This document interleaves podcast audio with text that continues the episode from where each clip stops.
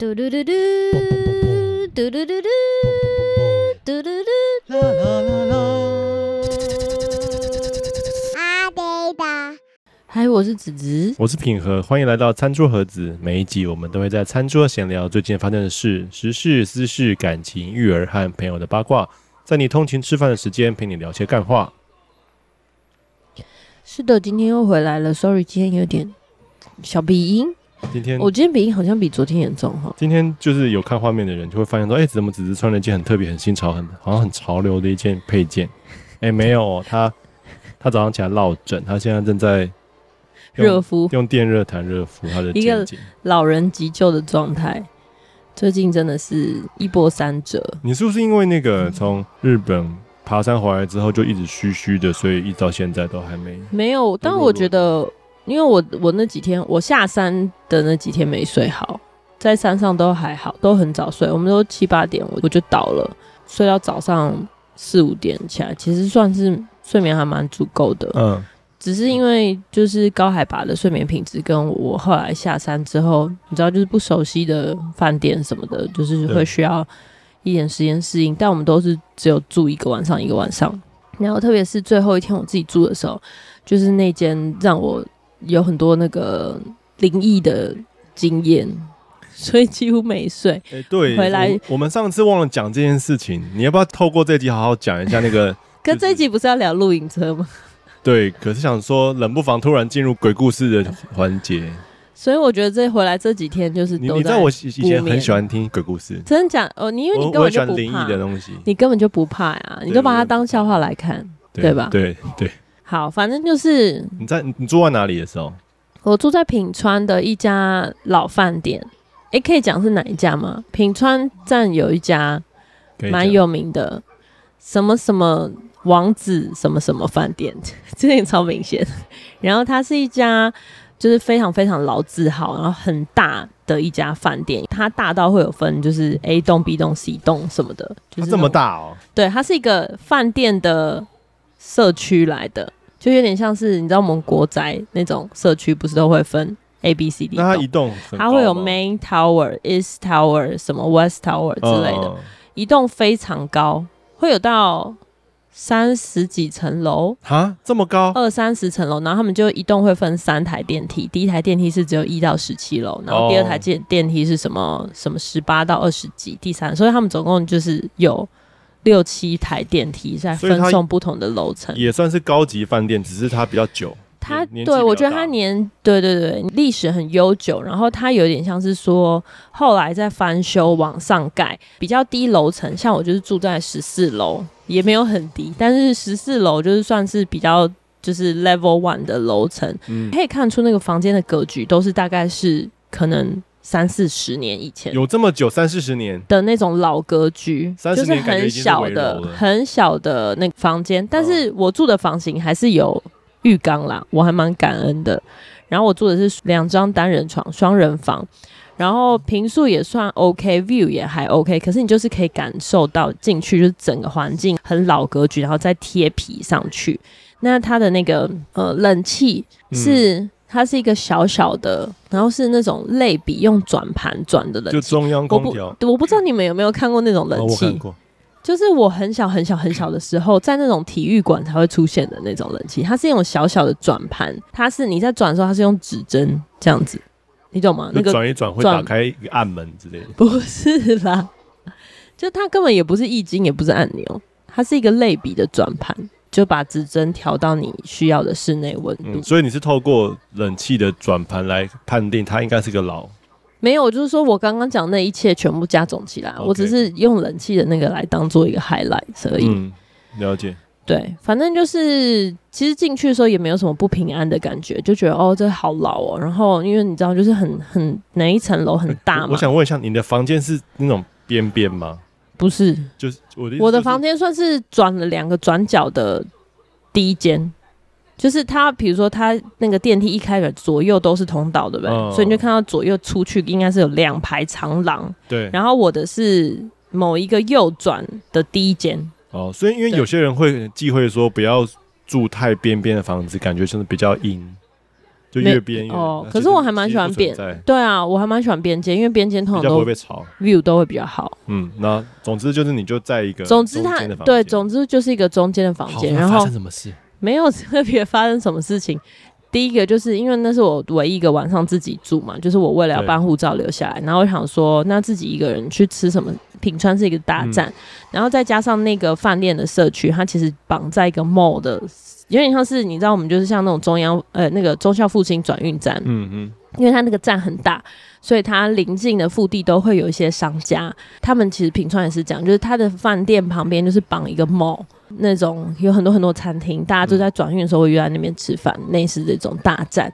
然后我就想说，我自己一个人去跟人家排队啊什么的，然后就是占一个桌子也很不好。嗯，所以我就去买那个超商的东西回来吃。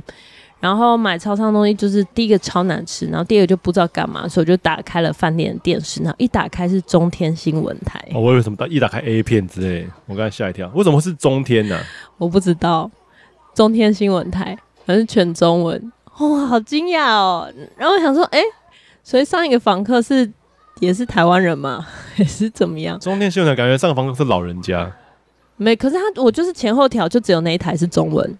其他有韩文啊、日文什么 NHK 什么的，oh. 但是就是只有那一台是中文。我个人对中天新闻没有什么好感。中天在哦，他不是被有啊有啊，很多那个你知道老一辈的人都还很支持。后来就转转没有什么好看，想说算了，那就是吃饭配手机好了，没有什么吃什么，就身体很累，然后就很快就想睡觉了。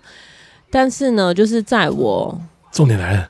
我那天就是睡了两次，第一次是 check in 完有点累，想说睡个午觉，uh huh. 大概四五点的时候，然后我就躺在床床上一边刷手机回讯息，一边很想睡。Uh huh. 然后的时候那时候就是有一点不知不觉快要睡着，然后就在快要睡着的时候，突然间在半梦半醒之间有人大声讲话，就是说在隔壁，感觉在隔壁，没有在我耳朵旁边，在你耳朵旁边大声讲话，对对对，但是讲日文还讲中文，我忘记了。然后，但是很像那种，就是很像你要做梦，可是是跟你梦完全没有相关，就是突然间有有人大声讲话要把你叫醒的那种。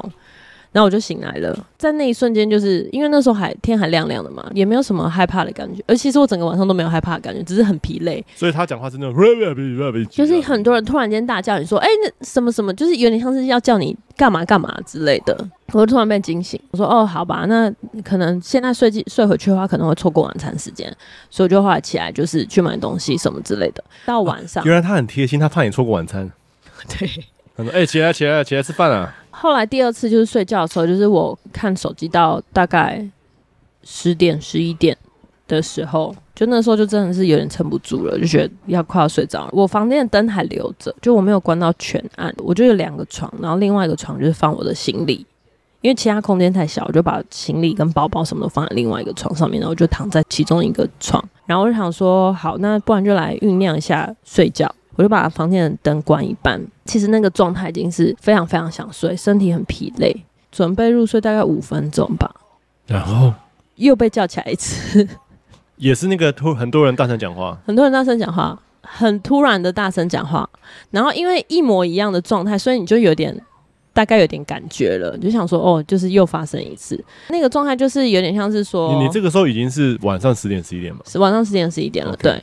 状态有点像是说，不同的人要叫你，然后反正这样的状态就持续了三次，后来就是接近凌晨的时候，又又发生了一次，然后那次我就觉得。有点为累了，你？就是就是有点心累的累。你没有，我觉得我还蛮感恩，就是我没有什么恐惧，我也让自己说哦，不要胡思乱想，不要去想以前听过一些鬼故事，因为我就是通常住外面饭店，第一个就想到以前建恒哥会讲一些他住国外的鬼故事、哦、给我听。对，然后想说真的，我真的很累，不要胡思乱想。可是我就在心里面祷告说，我 亲爱的主耶稣，求你就是让我可以真的有一个有品质的睡眠，就是我真的很需要睡觉。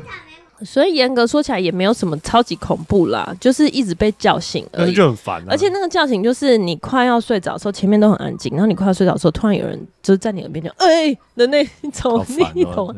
如果是我枕边人，我真的会会真的会。如果我是你在那个现场，我就开灯，我就说：“你出来啊，出来，出来！”没有，我没有想要出来。出来定估值啊干，我没有，超不爽的。我没有想要他出来，然后因为他会，因为你知道那是一个老饭店，所以。你被叫醒的时候，当你精神一紧绷的时候，你就会听见。就平常你可能看手机什么不会特别感觉，可是当你精神很紧绷的时候，你就会听见，比如说隔壁走动的声音。我我在做爱，对不起啊，我的思想比较龌龊。对你真的是很，然后或者通常在饭店不都会听到隔壁人的发出声音吗？不会啊，他通常如果隔音好的话，不会不会到很细的声音，但是他一定比如说他放东西咚咚咚咚这种，对啊，或是楼上有人跑来跑，啪啪啪。我不想跟你讲了，大家就这样。好，所以你就会听到外面走廊有人在走路的声音，所以你就这样一直坚持到凌晨，都睡少少的，就被打扰这样子。好，sorry。好，所以这就就是为什么你从日本回来之后，这几天都睡觉睡比较少，然后身体比较累累的。今天就过敏加落枕，我觉得落枕是因为我们家儿子的关系。我昨天晚上回房间睡觉的时候，两个人。中间夹着小孩，因为他现在最近很爱来我们房间，就是跟我们挤着睡。三个人都有自己的枕头。昨天晚上要睡觉的时候，发现我儿子睡妈妈的枕头，然后妈妈很卑微的被挤到一个角角，他没有睡枕头，他就是在一个枕枕头边。然后我想说这是怎么回事啊？然后我就把魏墨就拉回他的枕头，刚想说你不要抢妈妈的位，这样可怜。殊不知今天早上还是落枕，太惨。睡眠很重要，大家就是希望大家都有好有品质的好睡眠。没事的。好的，有看子子的 IG 或者我的 IG 上面应该有看到我们最近发布了一个露营车的动态。对，没错，就是如果你有看上次跟雅尼克的 Podcast 的话，就知道我们后来有跟雅尼克约好跟他借露营车出去玩。那我们今天这期想要跟他跟大家分享那天那几天发生的事，就是租露营车出去玩了。我觉得我们跟雅尼克约这个租露营车是一波三折，我们大概延期了一个季，嗯，就是从。五月开始就是跟他调档期，然后每次六七八月都没有，然后每次调六七六七八月对，每次 booking 的时候，然后发现都有事，然后不然就是我们约了之后，他发现他 overbook，就是他其实也也也约给别人了，你就时间刚好达到吧，不断不断的一直改期，然后最后终于改到一个，哎，那是年假嘛？不是，那是一个周末。后来我们就是好像八月初还是七月，我们七月的时候就直接一口气约九月。嗯，然后我们就约一个礼拜五拿车，然后六日出去，想的很好，想说啊，礼拜五拿车比较轻松，因为我们家是有车的嘛，就是原本就有修旅车。但如果你要去拿车的话，你其实还要把它带回来，然后稍微整理一下，然后把装备放进去，所以没有办法拿完车就直接走。我是这么觉得啦，所以我就决定说，好，那就是礼拜五白天拿车，然后礼拜六一大早出发。结果。到了那附近的时候，才发现到说，那个礼拜五被 booking 了一个很重要的一个拍摄，是一个算是大案子，是从从一大早到晚上的一个拍摄日子。那到底该不该去拿车呢？还是要取消呢？因为都已经演那么多次，那个天数人家就是已经留给你了。一方面，我觉得我们也是忙到没有没有时间安排。对对对对对。然后，因为我是那种事前。因为都是我跟亚尼克在沟通，然后亚尼克真的非常贴心，就是他会问说，你们大概预计什么时候取车啊？然后想要去哪里呀？我可以推荐你们一些行程。然后你们想要走露营区的行程呢，还是要走野营的行程呢？就是他其实有很多的建议，我觉得他的服务还蛮好的。最主要是因为我们九月真的非常忙，就是炸忙。然后平和是属于那种不会 take care 行程的人，他就是。你告诉他在哪里什么的，他就是会照着做，就就会去。你就是跟他讲说几点取车，几点拿车在哪里，然后去去哪里这样。他本身不是一个会安排行程的人，就我们去所有的旅行都是这样。当我那个礼拜吧，就是要发车那个礼拜，可能前三天，然后才有时间空档坐下来想说，那我们要去哪里？我跟平友讨论的时候，他都会说都可以啊，看哪里可以去，可以停那个车就可以。没有，因为雅尼克之前就有讲说，他说他会把一些他的私房景点传给我们，所以想说好啊，就就在那那在那个景点里面寻找就可以了。对，所以反正我们就真的就是很听话的，因为我们也没有没有做什么功课，我们就是很听话的，在时间点之内想说，我们要找一个，就是连取车都是找一个空档，就是很细缝的空档，然后去拿车。然后拿车之后，就照着他推荐我们离台北最近的点。我们那时候去就决定去宜兰的海边，然后就出发了。我前面取车其实蛮惊恐的，不知道大家有没有这种感觉，就是当你在开别人的车子的时候，特别是那台车特别大台，不是你常开习惯的车的时候，就会压力很大。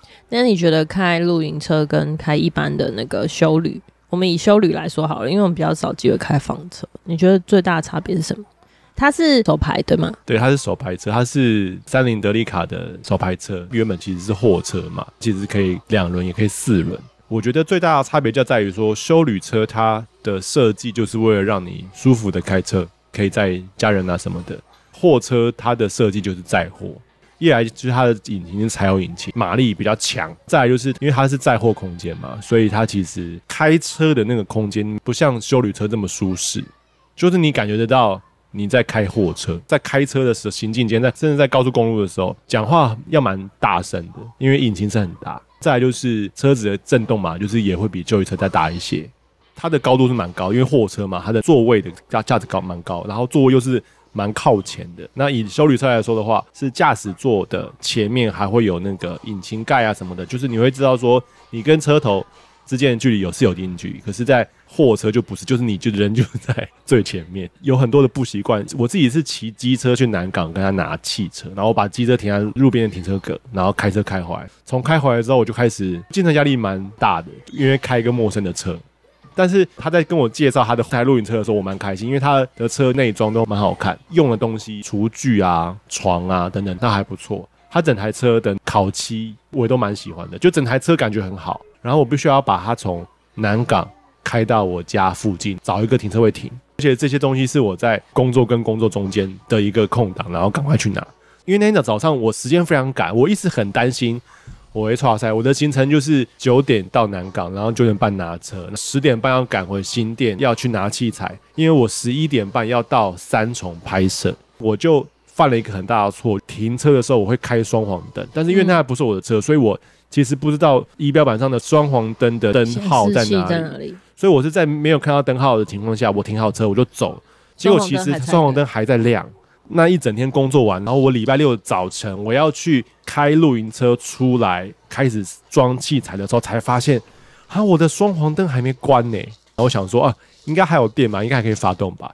所有东西都已经准备好，已经要去拿露营车的那个当下，你知道真的发不动。然后我就很挫赛，我就。赶快去把我的修旅车开过来，因为那天早晨魏末很无聊，所以是他是陪着我去开露营车，因为他很开心，他想说他想去跟我一起去看露营车，所以我牵着他的手，我就把他放到露营车呢，就发现发不动，就说魏魏末，我们不能在露营车了，我们要去开修旅车回来，所以他又跟我走去开修旅车，我要一边走路一边上网看 YouTube 上面讲说，如果你的电瓶发不动该怎么办的那种那种 DIY 教学。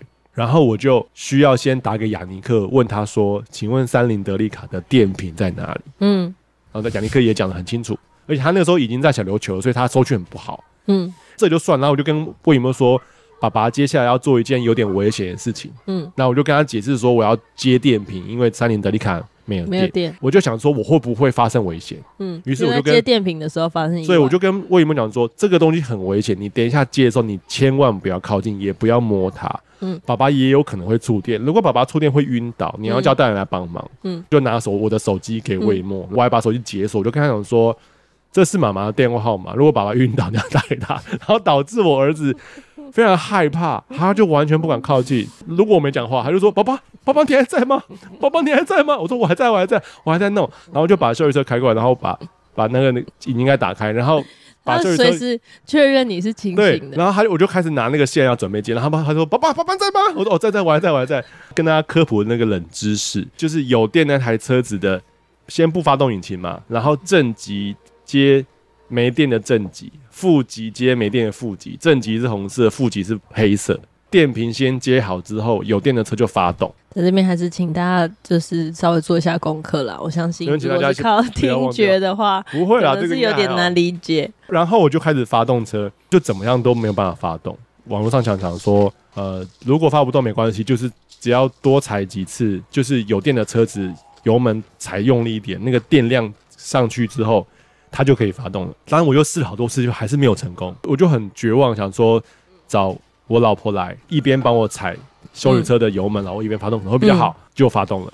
哦，然后发动的时候呢，接着呢就是比较可怕的时候，就是你要把线拔起来。对，已经发动的状态之下要把线拔起来。对，那已经发动的时候呢，你就要先去把有电的车的负极拔掉，再把没电的车的负极拔掉，然后再把有电的车的正极拔掉，再把明天的车的就是不是不能一次把正极负极，不能不能，就是一定要正正这样子。在这些东西的时候，我又跟魏梦说：“魏梦，我现在就去摸了哦，宝宝要去。”然后我拿起来的时候，stand by stand by，我拿起来的时候我就说：“哎，爸妈没事了。”就是反正就是这样，就做完之后，我就把那线收好，然后放进休旅车里面，然后一样。你在这个时候怎么没有架一个就是手机自拍？觉得好特别。我的手机在魏以沫的手上，他准备要按你的电话。电话哦，OK 可以。而且我本来还一开始问他说：“你还记得妈妈电话怎么吗？”然后就要背出来，然后他会背嘛。我想说这样还是不稳，我说就把手机接的时候给他用这样子。哦，对，反正就是。很很，他到时候按完呢，就说现在按哪里？不会不会，他知道他知道，不会按拨号，他应该没那么笨。反正他就他那个时候蛮差的，然后终于就是上路这样子。其实那台露营车，我觉得就是刚刚平和有讲，我觉得它改装的内装还有它整个使用上面，我觉得都很舒适，因为它。除了床有床垫之外，它有很多很精心设计、隐藏的柜子，储物空间还蛮够的。它的那个柜子都很贴心的有上弹簧锁，就是说你在车子震动跟开的路程当中，它的柜子不会一直发出声音。就不会打开啊，自动打开什么，但它又有很多就是可以收纳的空间，所以不管是它本身付给你的那些设备跟器具就已经非常齐全。我觉得自己除了自己换洗的衣物之外，好像不需要带什么东西，有食物吧，就是带自己的，其他所有东西几乎都有，餐具啊、厨具啊。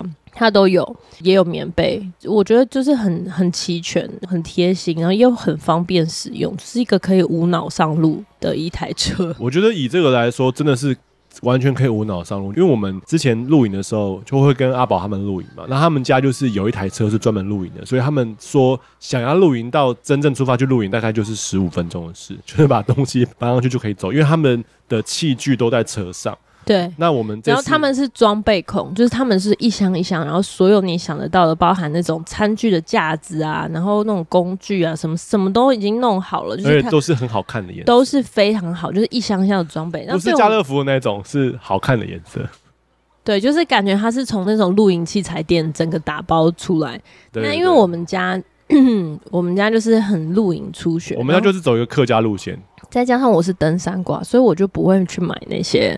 对，加上我没有微博的装备，就我们真的 就买一些小小的装备，慢慢买上来。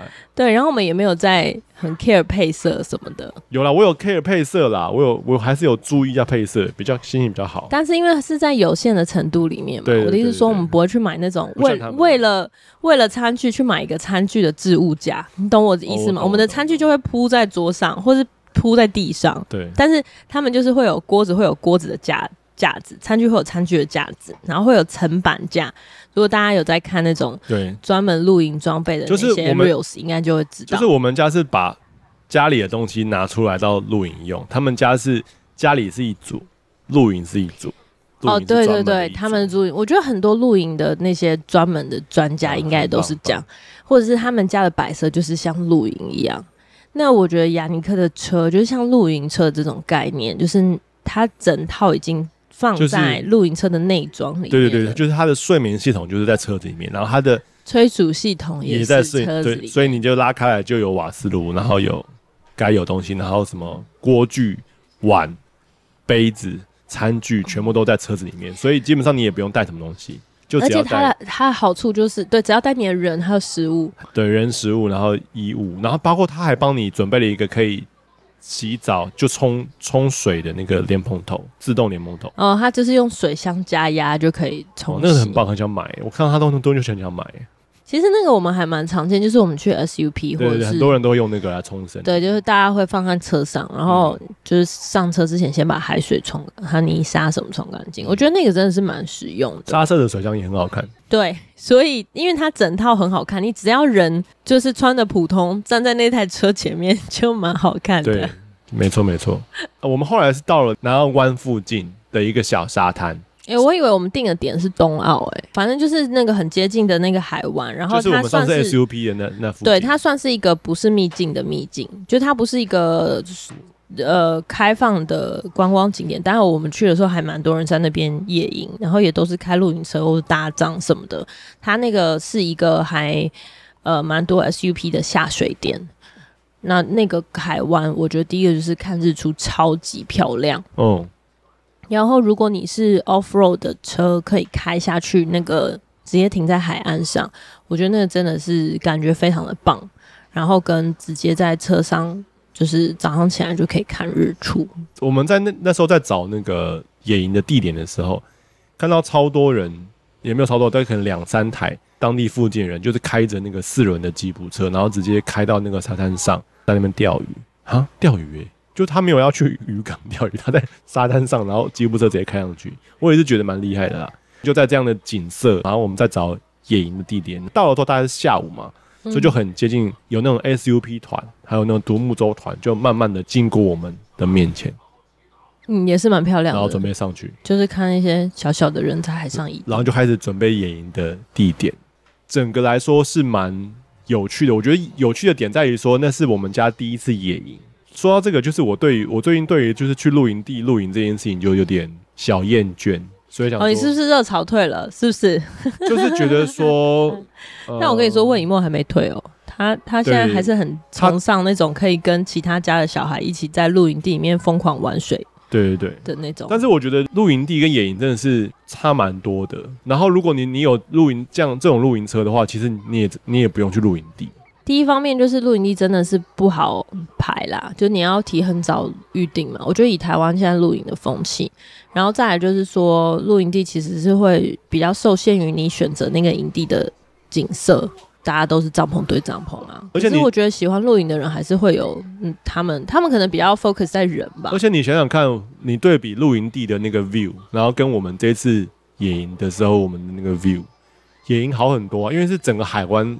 的对啊，日出，所以我才会说，可能是要看大家在乎的东西不一样。因为有些人他很喜欢去一些就是露营的那种露营季、露营或者活动，可以接电，然后就没的。对，然后他很他们很喜欢，可能是一群人，大家一群朋友约在那边，然后就煮东西聊天。我觉得那个就没有太。可是野营也可以一一群人。哦哦，我我懂你意思，就是他们 focus 在人的话，就不用 care 景色。对。然后包含就是方便便利性啊，比如说你要取水啊，有些人就很在意说，他可能要就是走十步路以内就要有水龙头，然后要厕所或什么的。因为我觉得野营最大不方便的就是，如果你今天比如说你要拉屎，那你要么就是要找到一个很妥当的地方，就是对于环境跟 对于不要被人家看见的隐秘性够高。嗯这是一个地方，然后再来就是说，你可能取水，就是你要自己带足够的饮用水跟就是使用水，因为你很多东西还是需要冲洗嘛，嗯、基本的冲洗的等等之类的。就是我觉得各有优缺，看你在乎的东西是什什么，然后相对的就是要去做出一些预备跟妥协。嗯、那我刚刚想讲的就是，因为你一开始就讲了，就是就驾驶露营车的各种不习惯。我觉得可能大家对于 off-road 的车是需要稍微做下研究跟有一些心理预备，因为四轮传动的确是相对的一般房车比较颠簸，然后还有 off-road 的设计版就是不是让你开在一般柏油路上面，所以它在我觉得去一些特殊地点的时候是的确是需要比较有信心或是比较有经验的驾驶 才才所以相对比较安全。你在感受的时候，在高速公路上有很颠簸吗？高速公路其实还好，就是我觉得一般的正常路都很都差不多。我，我有尽量在高速公路上呢，就是踩油门踩到就是尽量是时速最高，比如说什么，它到一百一，我就会尽量开到一百一，但是就是加速很慢。哦，所以嗯，对，那我是说那个感受性上的差异啦。但是我只是说，就是要有心理准准备，它不就不是一般房车的，对，它不是一个舒适开车的体验。它是一个，可是我觉得不差呀，嗯、就是以以乘坐以乘客来说啦，我觉得不差哦。嗯，以驾驶来说，就是需要比较紧张一点，就是你就是需要有预备在开货车。那因为我之前就有开过三菱德利卡，所以还算 OK。对，然后很期待，因为那个 Open Roads 他们接下来有第二台车会上路，很期待他们第二台车会长怎样。对，但我我如果以露营来说，我觉得我蛮喜欢的，就是我蛮喜欢野营加露营车这个东西，因为非真的非常方便，就是你们只要买，就只要买食材就上车就可以走了。而且我觉得可以租露营车这个概念很好哎、欸，因为我们之前有个好朋友，就是他们喜欢露营，然后他们就自己去入手了一台露营车，然后也跟雅尼克一样，就是从零开始开改车这样。是吗？他们是没有，他们是买改好的。没有，他们他们是有他们自己改。你说我我是说大横哎、欸。对啊，他们自己改。他们自己改。嗯。哦，真的、哦嗯。他们自己设计自己做。是哦，那蛮厉害的。我不知道他们是自己改，我以为他们是买改好的，但就是因为他们的频率实在是很低，所以后来他们就卖掉。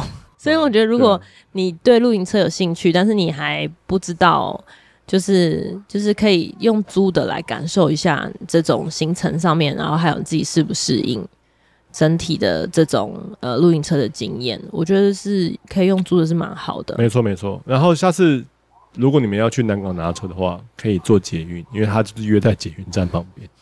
其实就坐捷运去比较舒服。我那天真的是太赶，对。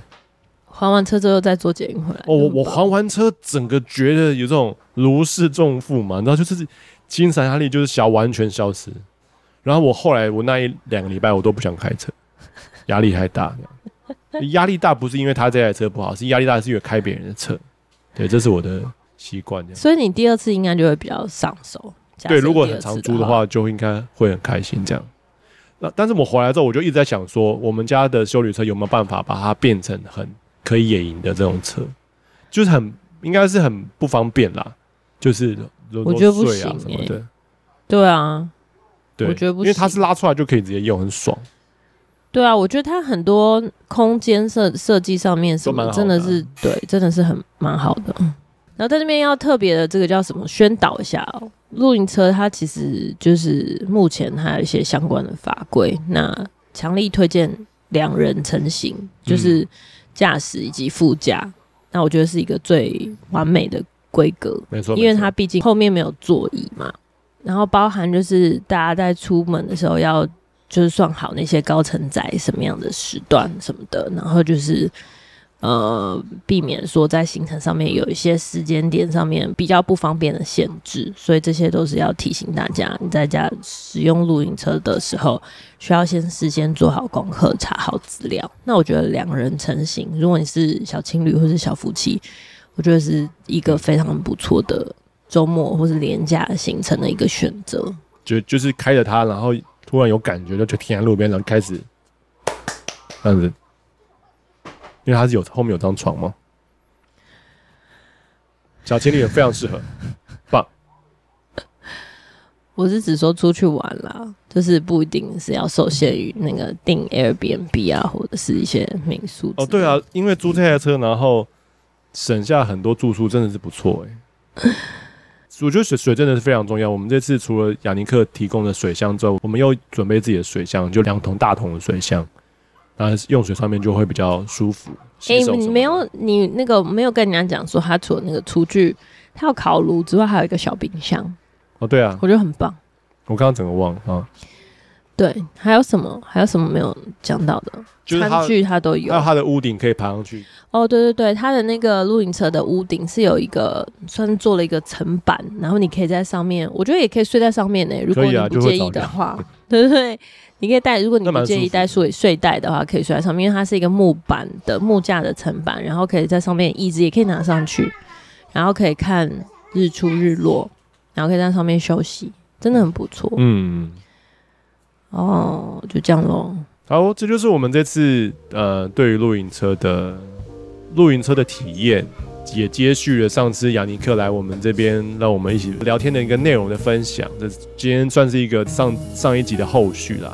不知道你喜不喜欢，也不知道你有没有露营车的经验，或者是你很喜欢露营或不喜欢露营，都可以跟我们分享哦。那就这样喽，下次见，拜拜，拜拜。